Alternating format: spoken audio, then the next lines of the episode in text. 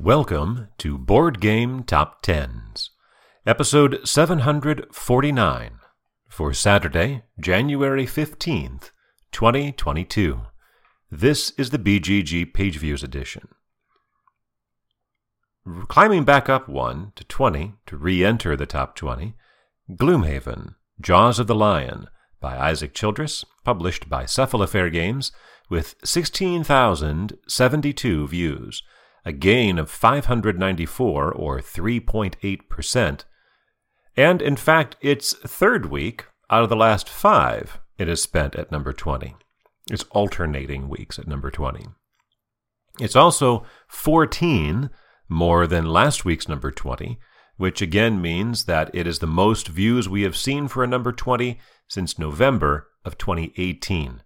And it's only off that mark by less than 40. Repeating at number 19 for the third week in a row, Nemesis by Adam Kwapinski, published by Awaken Realms and Rebel with 16,683, 611 more than Jaws of the Lion, a decline of only 44 views, or three tenths of 1%. Last week's number 20 rebounds back up to 18, where it was two weeks ago. Scythe by Jamey Stegmaier, published by Stonemaier Games with 17,571, 888 more than Nemesis, a gain of 9%. Making a liar out of me by rebounding just 1 to 17, Brass, Birmingham, which had spent the last seven weeks at either 16 or 18, by Matt Tolman, Martin Wallace, and Gavin Brown, published by Roxley Games with 18,067, 496 more than Scythe, a gain of 3.5%. Repeating at number 16 for the second week, Cascadia by Randy Flynn, published by Flat Out Games, with 19,129, a little more than a thousand more than Brass, a decline of 5%. Repeating at number 15 for the third week in a row, Root by Cole Wehrle, published by Leder Games with 20,134, 1,005 more than Cascadia, a decline of just 1.7%. After two weeks at number 12, down 2 to 14, Everdell by James A. Wilson, published by Starling Games with 21,226, almost 1,100 more than Root, but a decline of 8%.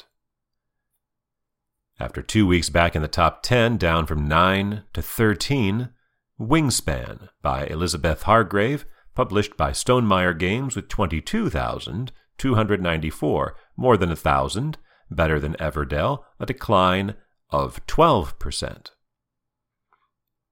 Rebounding back up 1 to 12, Marvel Champions by Michael Boggs, Nate French, and Caleb Grace, published by Fantasy Flight Games with 23,570, almost 1,300 more than Wingspan, and a gain of 8.5%. So, for each of these last five entries, they have been more than a thousand views more than the entry before which is kind of unusual to have this much spacing out, especially such a regular spacing. Um, I guess that's all I have to say about that.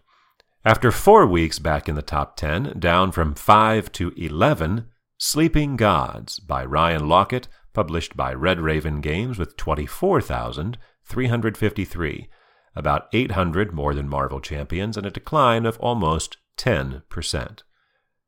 Well, we have three new entries in the top 10. Two, the three games falling out are from 5 to 11, Sleeping Gods, from 9 to 13, Wingspan, and from 10 to 22, Radlands. The first new entry returns after just a week away. Last week it was at number 11, so it moves back up 1 to 10. Arkham Horror, the card game, by Nate French and Matthew Newman, published by Fantasy Flight Games with 24,000. 709 views. That's 356 more than Sleeping Gods, a 3% gain, and 188 more than last week's number 10, which means that, as was true last week, we again have the most views for a number 10 since January 27th of 2018, almost 4 years ago. This is also Arkham Horror the card game's 190th week in the top 10, making it only the third game to reach that plateau. And the other two are right ahead of it. Down one spot for the second week in a row from 7 to 8 to 9, Gloomhaven by Isaac Childress, published by Cephalofair Games with 25,502. About 800 more than Arkham Horror and a gain of only 13 views, or one tenth of 1%. After three weeks at number 6, down 2 to 8, Terraforming Mars by Jacob Fryxelius, published by Stronghold Games, with 26,512, a little more than a thousand better than Gloomhaven, and a slight decline of 69 views, or three tenths of 1%. Well, I mentioned last week that uh, when Terraforming Mars hit 220 weeks in the top 10, that in the preceding 11 months, since Gloomhaven hit 220 weeks in the top 10, Terraforming Mars had charted only 10 times, whereas Gloomhaven had charted 16. Well, in that same time frame, Arkham Horror, the card game, charted 30 times. So over the span of the last year, it has actually closed the gap between itself and the top two longest running games, while Gloomhaven has slightly expanded its lead on terraforming Mars. At the other end of the spectrum, here is a game that has spent only two weeks in the top 10. Last week it debuted at number 2, this week it is down 5 to 7.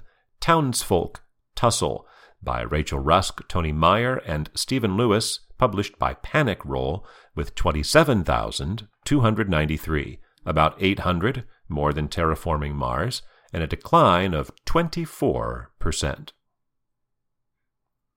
Reversing its decline, it was declining steadily for several weeks, and now it has climbed two weeks in a row. From 7 to 6 this week, Spirit Island by R. Eric Reuss, published by Greater Than Games, with 27,647, 354 more than Townsfolk Tussle, and a gain of 7.2%. With its 74th week in the top 10, Spirit Island moves into sole possession of number 9 on the most weeks list, passing both Star Wars Imperial Assault and Marvel Champions. Our second new entry is a debut at number 5 Rise of the Necromancers by Thorbjorn Christensen and Christopher Kist, published by Sore Loser Games and Mythic Games, with 28,009, 362 more than Spirit Island. This is a game that is currently being crowdfunded on GameFound. With a $50,000 goal, it has had over $200,000 pledged. Here is the blurb that it says on GameFound. Quote, Raise eternal armies, conquer cities and levy taxes paid in corpses, explore dungeons, and claim the title of headmaster of four great necromantic academies. Unquote. Down one to four, Lost Ruins of Arnak by Min and Elwen, published by Czech Games Edition with 28,670. 661 more than Rise of the Necromancers, a decline of 18%. Swapping places with it and climbing one to three, Dune Imperium by Paul Dennen, published by Direwolf with 34,071. That is a gap of 5,400, which is mostly Arnak's fault for losing more than that, and a gain of 4% for Dune. The highest new entry uh, is at number two, charting for the third time and returning after uh, a little over or almost five months away. The Great Wall by Kamil Ciesla, Robert Plesowicz, and Lukasz Wlodarczyk, published by Awaken Realms with 36,597, 2,500 more than Dune Imperium, and a gain of 76% from where it was last week at number 14, so a 12 position climb. This is an asymmetric worker placement game with engine building and semi cooperative elements and lots of miniatures that raised over a million dollars on Kickstarter. The last time it appeared, it was arriving to backers in certain locations. Uh, the previous time it was on, which is about two years ago, it was when it was being funded. Now it has reappeared as it arrives to backers in the United States. But maintaining its stranglehold on the top, number one for the fifth week in a row, Ark Nova by Matthias Wigge, published by Capstone Games with 57,514 views, almost 21,000 more than The Great Wall, and a gain of 2.6% as it notches its best week in views yet. In fact, it is high enough to be number 124 in the most views in a week ever list. Uh, which doesn't sound that impressive, but it's pretty good. Now, we've been tracking the fact that it has been at number one and had over 50,000 views each of these weeks that it has been there. Uh, to go back to the last time a game had five weeks over 50,000 views, we have to retreat all the way back to the summer of 2018, about three and a half years ago, when Root reigned for seven straight weeks between August 11th and September 22nd, and each of those seven weeks, it was over 50,000 views. Now, if you want to go back even further, we're getting into Gloomhaven territory. Only a handful of games have ever notched five weeks in a row with over 50,000 views. So Ark Nova is already in very elite company. The Seventh Continent also did five weeks in a row over 50,000. As just mentioned, Root did seven. But of course, the record for this, and if, if Ark Nova were to continue and extend it out to an eighth time, then we're going to have to go back to Gloomhaven. Because Gloomhaven reeled off 27 consecutive weeks with more than 50,000 views. And in fact, most of that time it had more than 60. A lot of it was more than 70. There was a stretch of 13 weeks where every week it had more than 100,000 views. Uh, Gloomhaven is really in a class by itself. But uh, that just kind of puts in perspective. Like, no other games have done this. So, from a certain perspective, what Ark Nova is doing here now is historic.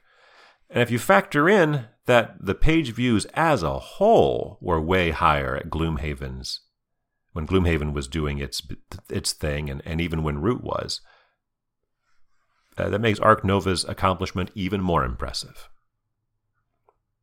For Saturday, January 15th, 2022.